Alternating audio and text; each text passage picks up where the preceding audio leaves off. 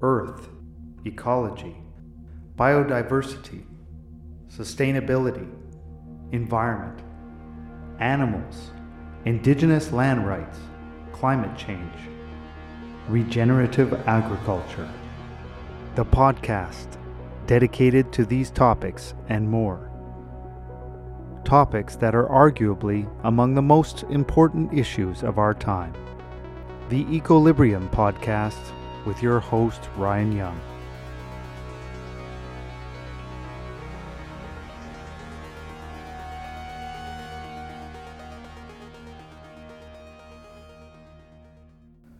On today's podcast, we speak with two Kanien'kehá:ka men who are working to bring back the horticultural traditions of their ancestors in the Mohawk community of Kahnawake.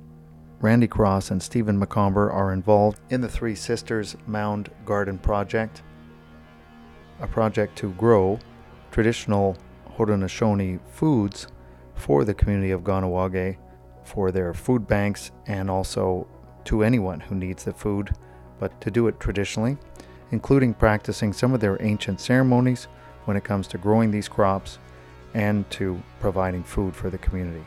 And first, we're going to hear from Stephen McComber. And Stephen McComber is a well known seed keeper. He is the founder of the Haudenosaunee Seed Keepers Group, and he is known internationally as a traditional seed saver and keeper of traditional Iroquois seeds. He's also an award winning sculptor and uh, received a Canada Council for the Arts Award in 1985. And many of his sculptures are in corporate and private collections, as well as in the permanent exhibit at the Pointe-à-Callière Museum. And uh, when I uh, came uh, to the garden last week in Kahnawake, uh, Stephen met me there, and we went straight to a patch of corn that was growing, Tuscarora white corn, and um, we started to immediately talk about uh, the corn and its significance and what was going on there in the project and um, Stephen uh, started to uh, break off some cobs, so and and take a look at the how the corn was doing. So that's where um, where this interview uh, begins, right there in the middle of the corn. Uh, right now we're in uh, the Three Sisters Garden or Mound Garden here in uh, beautiful downtown Kahnawake, but not quite in the downtown area, but we're in Kahnawake where uh, this is a field of uh, white Tuscarora corn. It's a, I guess, a traditional variety that's uh, used uh, mainly for uh, making flour, to make traditional uh, Iroquois or Mohawk or Haudenosaunee type of cornbread and corn soup. So you can hear me picking a, a, a one of the corn. There you are.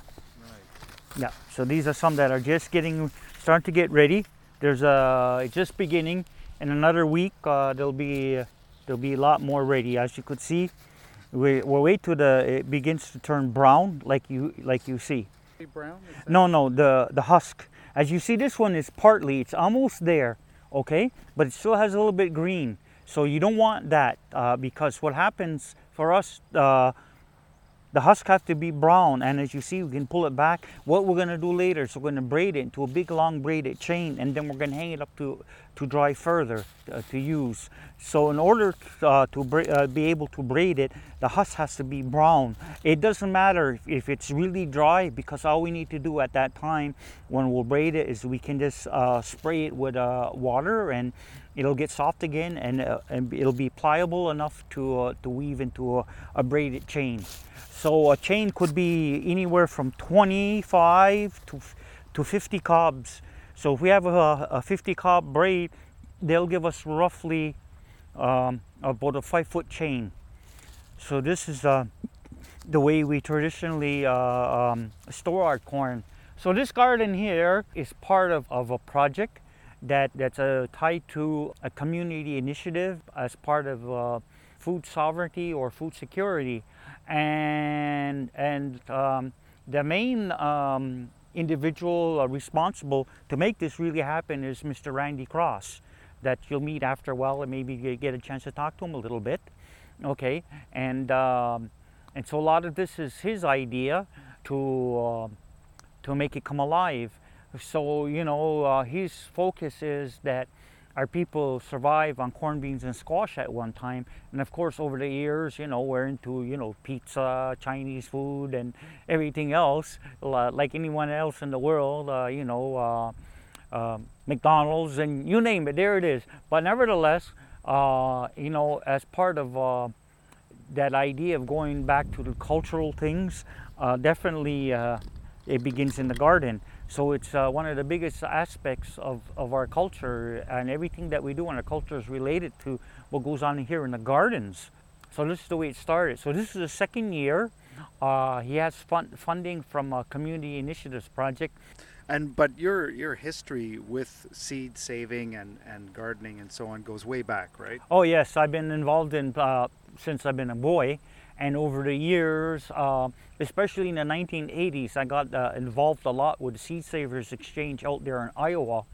And uh, I was recently, well, five years ago, I was invited to Iowa to come help identify a lot of varieties that were put into the network basically from me. And uh, there's a lot of history to a lot of seeds and the people that I had gotten from.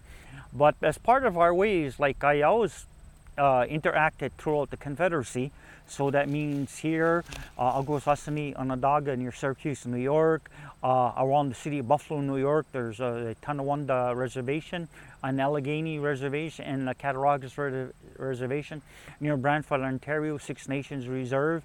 Uh, near um, near Kingston, uh, Tyendinaga. So all through this area, and a little bit near London at Oneida. So yeah, I have always like been involved in many many things, and and uh, visiting older people. And as part of uh, like, I guess it's just our traditional ways of doing things. We always talk about many things, but it always ends up at some point talking about the garden. And a lot of times it would begin by someone will say, "Oh, Steve, do you grow this in Kahnawake?" And I said, "No."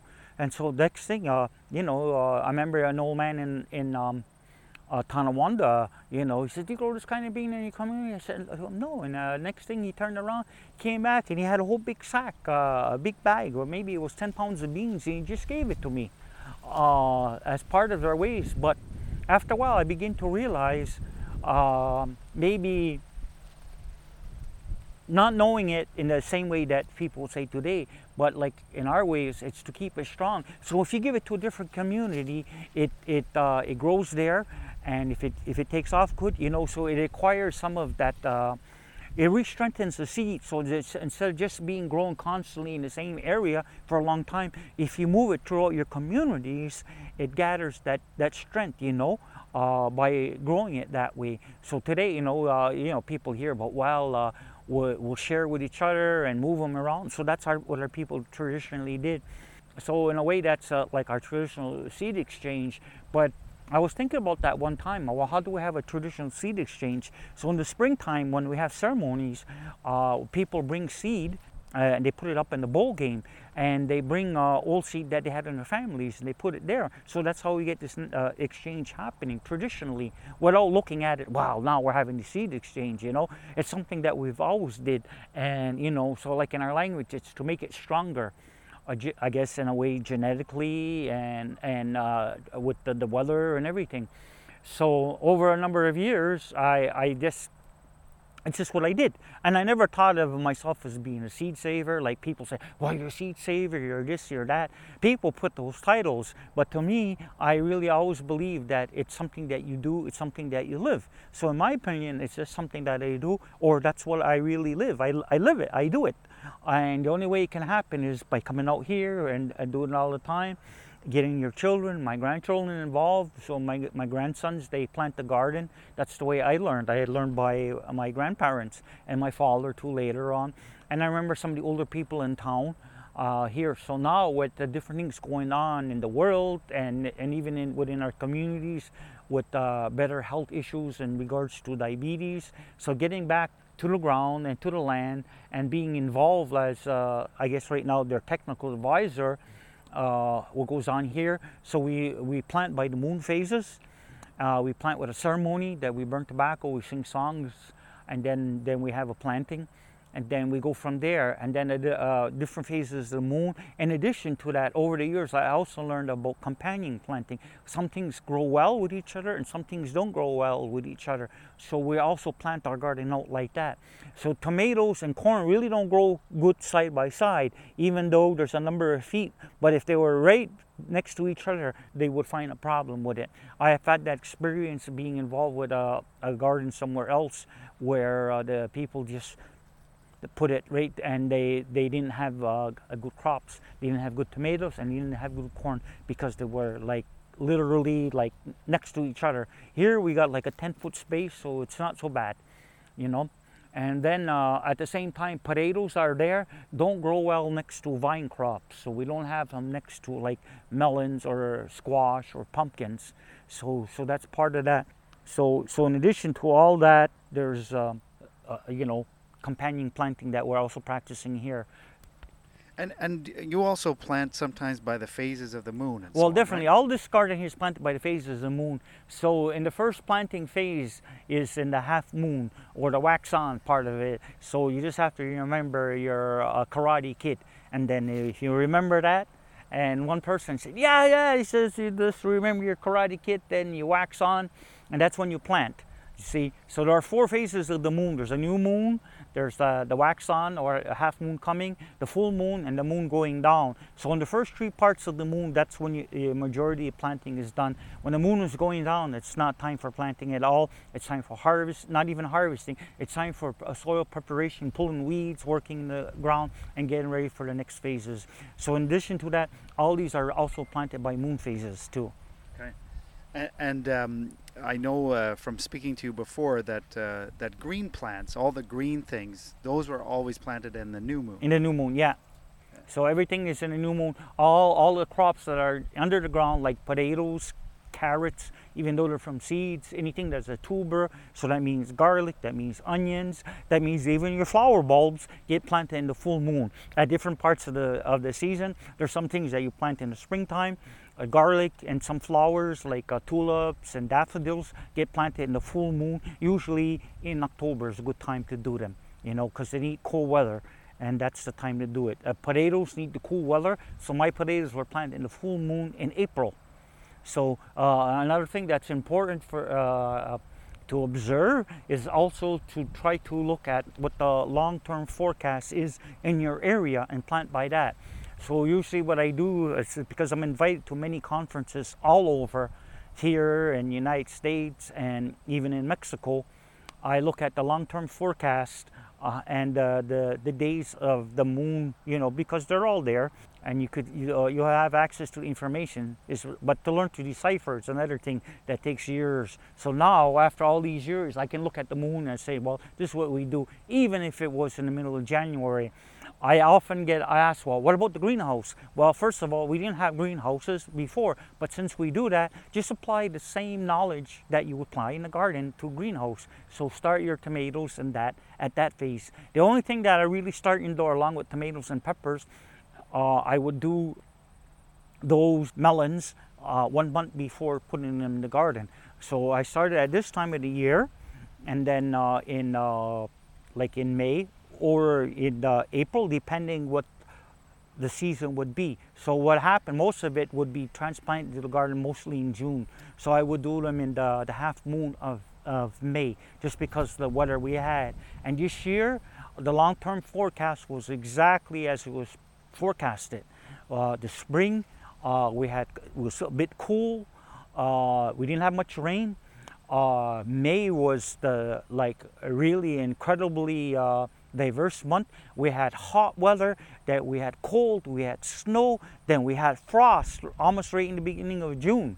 So any any plants uh, wouldn't survive that. The only one that did okay for me at that time was potatoes because it prefers cool weather. So that I, uh, I already knew from the long-term forecast. But for the for the most, I had to wait to June to make a lot of things happen. And, and there you are. So the corn was planted here in this garden in May in the half moon of May or the wax on. Uh, we waited to the moon in June for the beans because they need the warmer weather. So But- that's but what you- happened. But you wouldn't have planted the corn during the full moon, right? no, That's not, at all. No. Not at all. Yeah. No. And and I think you told me once that uh, if you've got a tree in a pot and you want to plant the tree, Yeah. you should plant it in the full moon. Exactly. So anything that gets transplanted into the garden, uh, a tree, berry bushes, all transplanting, even the plants that you have in your house, if you have tomatoes or whatever, are better in the full moon because uh, it has has to do with the gravitational pull on the world. Because as you know, that's when it rises the oceans. So it has this, uh, it has a gravitational pull. So the same thing for any kind of plants that you're uh, transplanting into the garden is in the full moon. Okay. Okay. And uh, has it been difficult to preserve seeds in this world today? Yes, it is very it's very challenging. We have to try to grow. Uh, last year, some of the varieties that we had gotten, other than some of the traditional varieties that I br- I brought here, uh, there was a lot of challenges because uh, we don't know what it's like from seed companies or where you get them from. So I advocate uh, strongly for more local type of seed companies. And for me, one of the best local seed companies is Turnasoil because they're local and they have a, a wide uh, selection of, of uh, seeds that are grown locally. So a lot of times you go and seeds like you, you you get seeds from any seed company. Half of them are grown on the other side of the world. They have beautiful pictures, and we think that's what we're going to get in the garden. But often we get bigger disappointments. So last year we had gotten some seeds from a different seed company, and uh, we were very disappointed with that. There's things that we got from Turner Soil because they're localized, they're climatized. That's the thing. It has to do with the climate. It has to do with the, the length of the day. And where we are, we have a longer day. And as you know, if you go up to James Bay, it's daylight right around the clock. So it has to length with the day. Seeds that grow further south have a shorter day. And so that's why you can't bring a corn from Mexico and grow it here. Yes, it'll grow, but it won't produce a fruit because it has to wait to after in September when the day begins to get shorter. So it, then the, its automatic clock comes on, but we don't have enough season after that point because every day gets shorter and shorter and shorter. So it won't make a seed. So the best thing is uh, buy local varieties. Once again, I love turning Turnasoil because they're local and it has such a beautiful assortment of everything that you could want. I think he has one or two watermelons. Everybody enjoys watermelons. And so there's a couple of varieties of watermelons that he has. We're not really a watermelon country. We have a couple of varieties that do good here, and that's what you want. So those those are those are part of the things. But this year to get seed, it's getting more challenging. We had birds coming to the garden and pull out some of the, the plants, and then after that we had different kind of bugs. But because there's an imbalance in nature, the And, and um, also, you, you, I mean, it must be difficult with genetically engineering, you know, and and uh, the whole GM crops with, when it comes to corn. Is it difficult to to uh, preserve your seed in the face of that? Well, yes, it is. Uh, so part of that is that, uh, as you could see, basically we're growing in kind of an isolation. We're surrounded, and then where we are in this part of the community, there are no other um, uh, corn being produced here, a different type. So, uh, so that's one of the things that we're striving for, is to try to maintain uh, as pure as possible uh, what we have, and and and and to regenerate from year to year by growing them out. You know, the belief is that if you uh, put the seeds in storage somewhere, it's not going to acquire the genetic memory. And so, what I mean by that, the genetic memory, is that what happens is that, like uh, myself and yourself, well, our, our combined age gives us maybe 120 years, maybe not even that. So, our consciousness only knows that. But these plants have been growing for countless centuries and they they've gone through cold weather, hot weather, rain, no rain, uh, the whole gamut of uh, things that go on with weather. So as they go along, they adapt to their seasons. So the thing is, the lately the last within the last 10 years, the fall here has been getting longer. And I remember like two, three years ago, it went. Uh, we didn't even have a frost, and, and in December it was still mild out. Okay, so it doesn't matter what the fall is to do okay and it, and it can go right to in fact that year we didn't get no snow until almost february it doesn't matter what happens in the fall all right the thing is plants are are day length sensitive so that's the thing all right and so uh, 50 years from now whoever is going to be here you know get seeds that are frozen they're not going to have that genetic memory. So what has to happen is on continuously is to grow them out every year. So you grow things all in a rotation. One year you grow so many varieties, you skip a year or two and grow other ones, and that you rotate your crops in different areas as you see here. Last year we had uh, corn here and uh, different crops here. So this year we had a cover crop and we tilled it under as we're getting ready to plant the cover crop for the winter. So we try to work with the, the land, the soil, the best that we humanly possible. This land here right now is 100% organic. Uh, there are no chemical fertilizers. There are no chemical pesticides. Uh, the bugs were picked by the students uh, by hand uh, off here, and and everything that we could do. This year we had a challenge with uh, or uh, vine borer. Vine borer. Yeah. This has been a challenge, but we've been learning about it. So next year we're going to get at it. Okay but uh, that's that's what's happening. And and when it comes to like the cultural beliefs about corn and mm-hmm. beans and squash, I mean it's all interwoven in a lot of your stories, right? Yes, it is. Yeah. And so, like, um, like for you, like, uh, what's special to you about corn? You know. Well, uh, for me, it's it's actually uh, along with the, the all three of them together, it goes right back to the, the creation story and it's the, the fabric of uh, most of our ceremonies. When you understand what all our ceremonies are about, they're all it's all interwoven in, and we're interwoven in every, everything uh, together. What the only thing that I would say for myself that I, I feel good about, at least today in our schools, we're teaching our own children about it. When I went to school, they never taught us none about this thing. They never taught us to be proud of uh, what our culture is. And as far as it goes, this is uh, First Peoples, I guess, something that we shared with the whole world. We have a lot to be proud of, you know. Uh, this is a wonderful gift, and and in all the indigenous communities where they're able to grow things, uh, corn, beans, and squash are the you know the the basic uh, fabric of the foundation of, of culture, uh, and food and the maintenance of, of food and healthy food is there. So yes, people are, you know, today we're diabetic, like I'm diabetic because, you know, we changed the way we eat. Our, our lifestyles are different than before. Uh, we get into fast food because we gotta, we gotta run out, out of a job. We got uh, 20 minutes to eat and da, da, da. And so everybody, we're all products or uh, of circumstances. But, uh, and then at the same time, uh, we weren't allowed certain things. You know, we never learned this stuff in school. I was asked one time, well, how come there's there seems to be a gap? And, and at first, I I didn't really know, okay, why. And then somebody uh, said, well, was talking about like abuse, uh, an abusive uh, elder, and this and that. Then it's there that it dawned on me. It's because of the residential schools, okay? And so some of that knowledge was stopped and so we have to relearn you know uh, with a lot of things and, and different things have happened you know?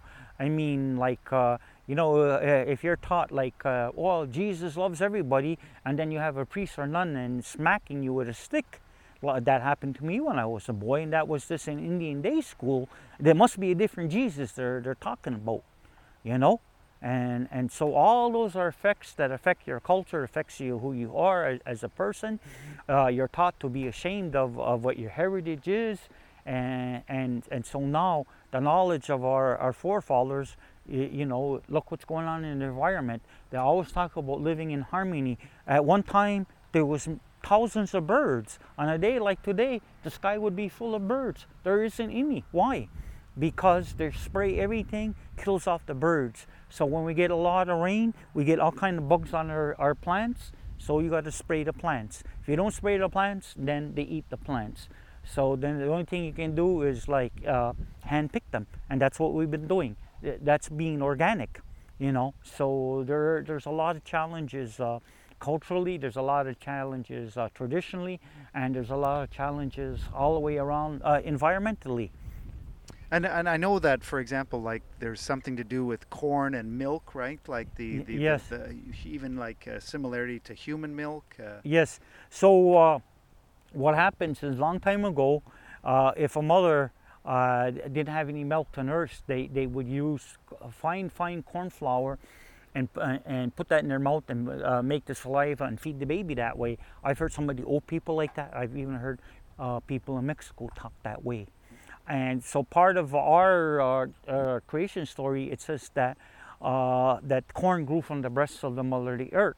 So what is in the breasts of the mother is milk. And if you take corn like now, like sweet corn, what comes out of it is milk. So this corn is full of milk, but now it's gone beyond that stage where it's getting to dry back.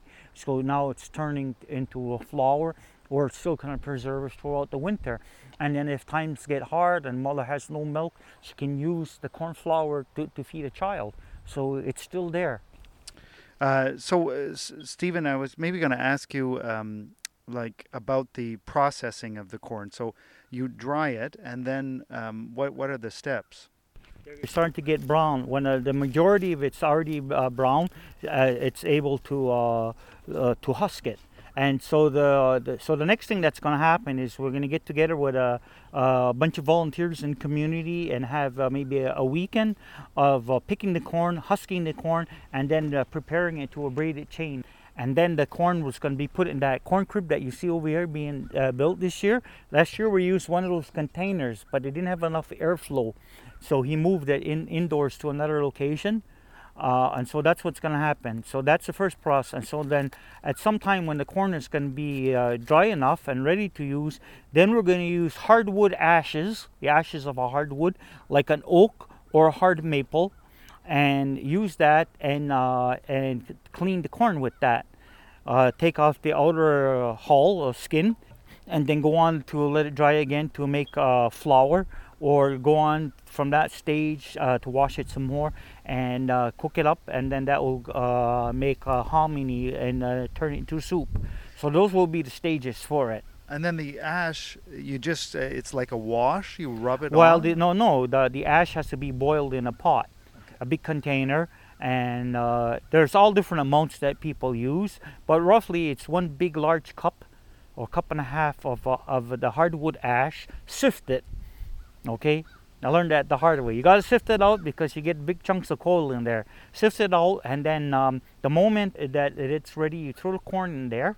And what will happen is that uh, the, the the corn is white, but it'll turn like a bright orange red. And shortly after, it'll change color again. Then uh, then already the skins will start to come off.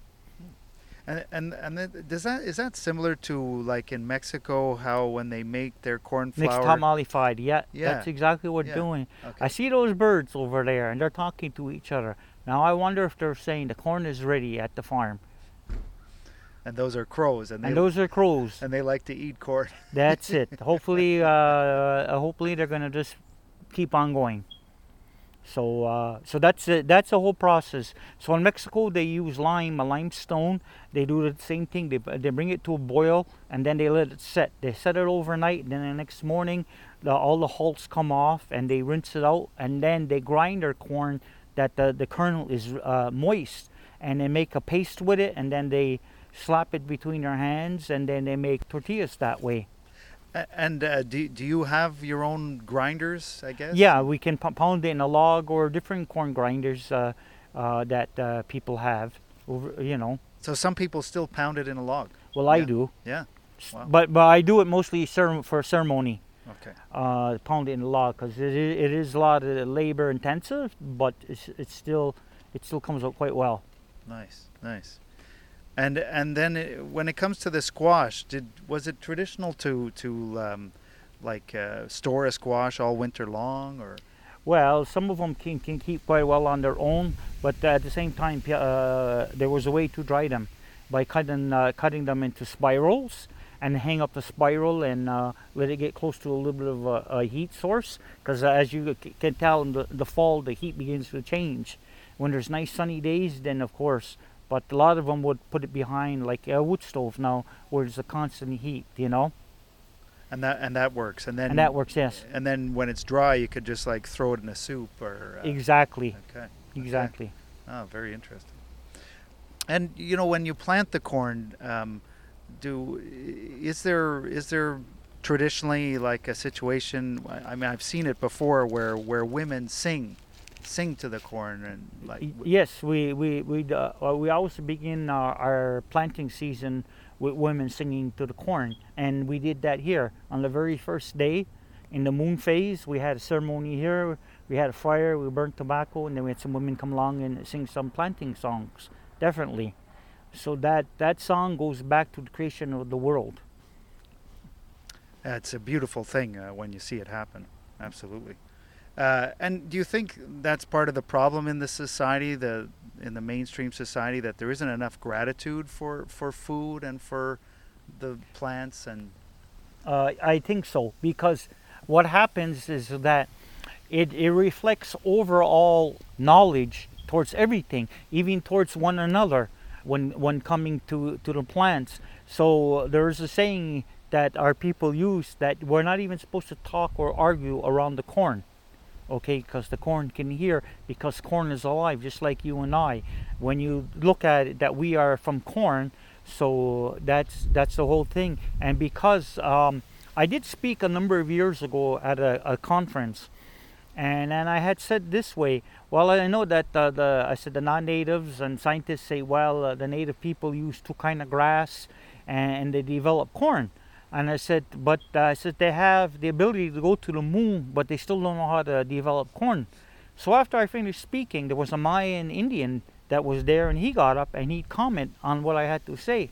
He says because they leave out the other third element, which is the spirituality, and that's what it is. When you understand that, and what is spirituality? Spirituality doesn't mean that uh, you have to be on your knees and praying.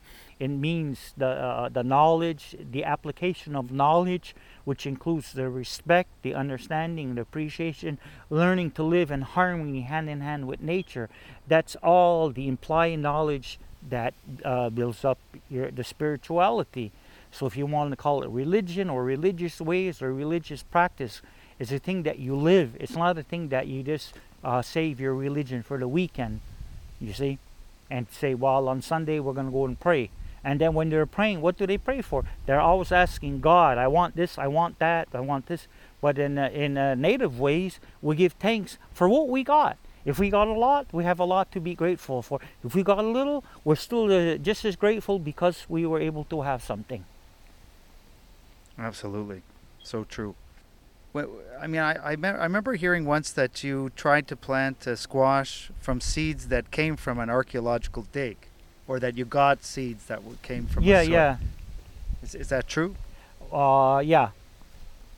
And what what are some of the traditional Mohawk squashes? Do do you Well, a lot of them are the patty pans, uh, the Buffalo Creek, that no, uh, later became known as um, a Boston Marrow, uh, Canada Crooked Neck, which is another Iroquois variety, the Yellow Summer Crooked Necks uh, squash. Those are Haudenosaunee varieties, basically uh, varieties that have been grown out here in the east for countless uh, uh, generations. Uh, as you know, that uh, the Abenaki are, are like our closest neighbor, so there's a lot of overlapping between some of our varieties and theirs. Because uh, actually, Abenaki lived here with the Mohawks and Kahnawake in the late 1600s. So, uh, what's important is that these varieties are still maintained and the knowledge is still applied to them to ensure that they, they grow well. Well, I can't think of anything else to ask you, but is there something that you want to say that uh, maybe I haven't asked you about yet? All I would say is uh, I would definitely encourage everybody, whatever they're able to do, even if it's, um, you know, I remember uh, one of the elders told me, he says, you know, Steve, he says, you can live in New York City, and he says, and you can plant a tobacco in a flower pot and put it on your windowsill. So that still keeps the connection. So no matter where you are, you still can uh, maintain your identity. And our identity is hand in hand what comes from our mother, the earth. So I encourage everybody, whatever they can do, because there's new challenges coming, and it's gonna and it's gonna affect everybody. And part of the food uh, security, like now, if I ask you, do you have enough food in your your closet to last you a month, two months, three months, six months? I'm not talking about what's in your freezer because the power can go off. What do you have dry? What do you have hanging? what can you do?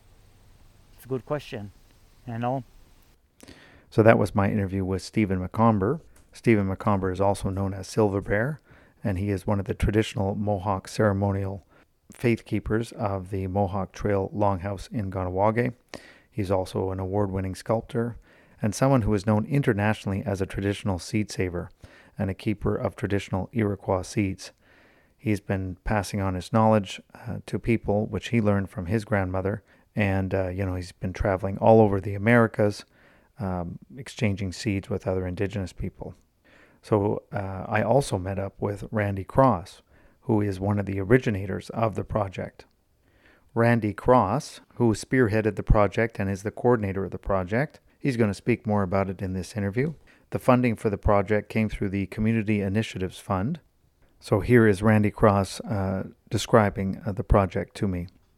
It's a communal garden, Okay. basically, Okay. because the food that we grow here is uh, meant for the community. No charge. It's uh, it'll get to the community, the people who need food, and it'll be distributed. We've been kind of distributing it through the Kateri food basket, and uh, last year, and we're starting this year. So it's basically to get back to uh, free food.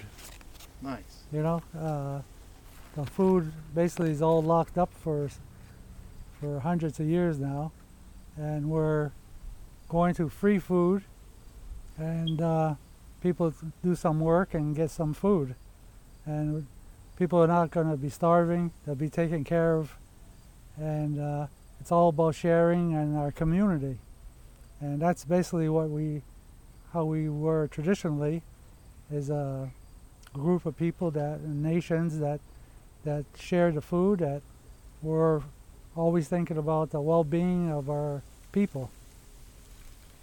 And do you find that there's becoming more and more interest in that in the community?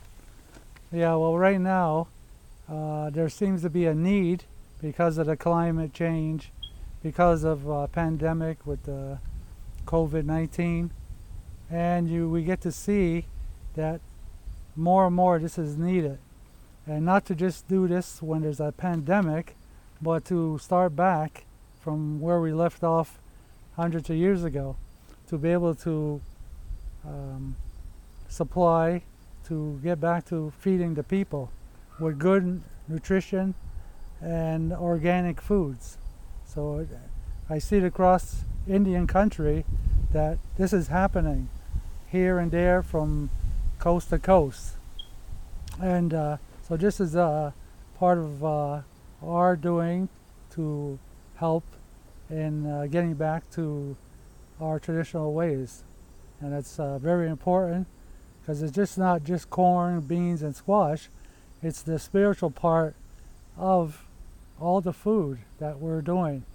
You know, there's a connection going back to our original instructions on what we're supposed to do as a people. And it's uh, something new. I'm not a farmer, and I'm learning with uh, Steve, and uh, so it takes time. You know, I'm I'm a father, I'm a grandfather, I'm a great grandfather, so I see the need, and the people in the community see also see the need. So I'm kind of basically doing the will of the people on what uh, they feel is right to be doing now. We're always supposed to think about the next seven gener- generations, and this is what it's about. And with the knowledge that I get to be able to pass it on to the next generation, so that we all the people can be taken care of. I mean, obviously, f- food, uh, the in- inflation is going up, and the price of food is going up right now. And they have droughts in the Midwest, right? And uh, so it seems all the more important, right? Yeah, it's very important, more than any time, because of the world situation. And uh, we're always, people always, if there's a problem, they react to the problem. What we're trying to do before there's a problem, a bigger problem, is to um, nip it in the bud, sort of, before there's a problem. So be, we're going to be proactive on this and just keep on like a snowball effect. Hopefully, we would have a million bushels of of corn and all the food that we need to sustain our community. And uh, across the country, people, other Native communities, uh, I've been following them and can help each other. This is my second year that it's not really uh, easy to be a farmer. We got the, the weather conditions and, and uh, it's a really a big learning curve uh, right now that we're in. And what we need is people that will be interested in doing farming. And there is like right now some uh, learning some at school to, uh, pertaining to agriculture. So hopefully, like we have like 13 uh, people from our community that are going to do a 11 month program, 12 month program, and to learn the basics. They're learning right now soil. Soil is very important. So you learn all these things, the basics of what it takes, and you're just going to put it to work in principle and get it to physically doing it. That's the main uh, thing that we're trying to do. We gotta, we need people that are willing to do this kind of work, and more of like uh, not fly by night, but more of a, a really 12 month sustainable uh, workforce that can do this kind of work, and that's needed. So it's uh, basically a 12 month cycle to do it. So we need the people. That's the main thing. People to learn. That's what's missing, and and we have right now. Like for me, you have to have the will, and I have the will, and I, and that's what you need. People that feel the same way, that would eat really good food, and it's a big difference to have things grown right in your community, um, and by the by your own people, or anybody that can help. So it's a very plus plus for us. And and do you plan to expand? Do you think you'll be expanding? Yeah, well, right now, the amount of uh, plants that we have in the ground, I've already five times it from last year, and we we're taking um, see how long it's going to take to harvest. So it's one step at a time. Hopefully, yeah, we'll grow further if it's possible.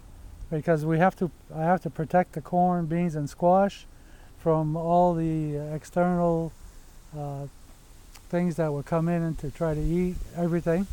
We put up an electric fence and uh, mostly everything is done by hand, a harvest. And uh, so it's uh, if it's possible to go bigger, that's what our plan is. Because the more we get to put in the ground, the more food there there is for our community. And uh, where you get like from one corn, one corn will give you at least 200, 250 corn. So we planted like over 13,000 corn right now. And so you do 200 times that, that's the potential that we have. So, uh, but it's not only growing food, it's teaching the people how to use the food, how you prepare food, cooking the food, storing the food, and basically yeah, your seed saving. And uh, so it's a lot of things. For me, I have to think two, three years in advance what it takes and uh, be prepared and, uh, and know exactly what you, you have to do in the future.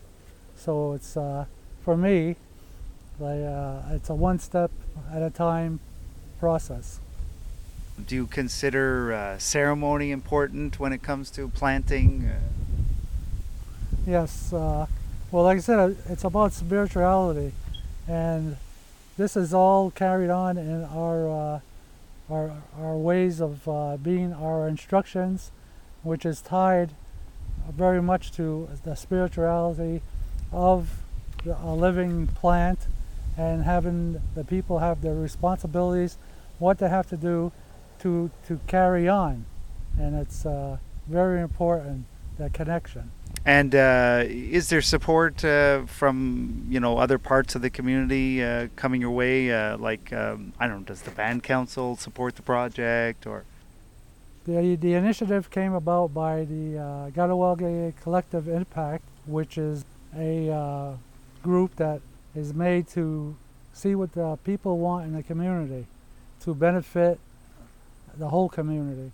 And we came up with uh, there were six different initiatives, and this initiative came ahead of all the initiatives and was picked by the community uh, to go ahead and uh, I'm just following the wishes of the community to get this uh, initiative complete and uh, through the support of uh, different programs in our community through the uh, MCK through other budgets and funding agencies in our community we have uh, we've been supported all the way through to till today, and uh, with great help and uh, my appreciation for what has been happening.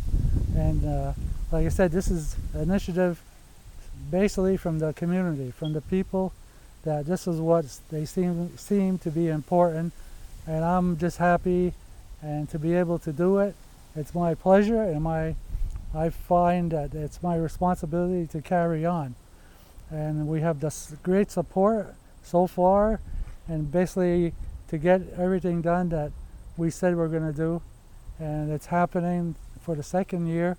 Great, beautiful corn uh, on radio land you can't see, but we have this beautiful white Tuscarora corn that just has just been picked and it's ready for drying. So uh, braiding, then drying, and uh, the proof is right in my hands, right in our hands, that this is what it's all about. It's not like uh, abstract, it's reality, and it's a really good feeling, and uh, I'm very satisfied with it. And that was an interview with Randy Cross, who is the coordinator of the Three Sisters Mound Garden Initiative, uh, a project in Kahnawake to grow food for people in Kahnawake uh, to do it traditionally and to have a storehouse of food that would be there for food banks and for whoever needs it, and to do it in a traditional Haudenosaunee way. Thanks for listening to the Equilibrium Radio podcast, bringing you news and information about ecology, agriculture, and living in harmony with the natural world. Thanks for listening.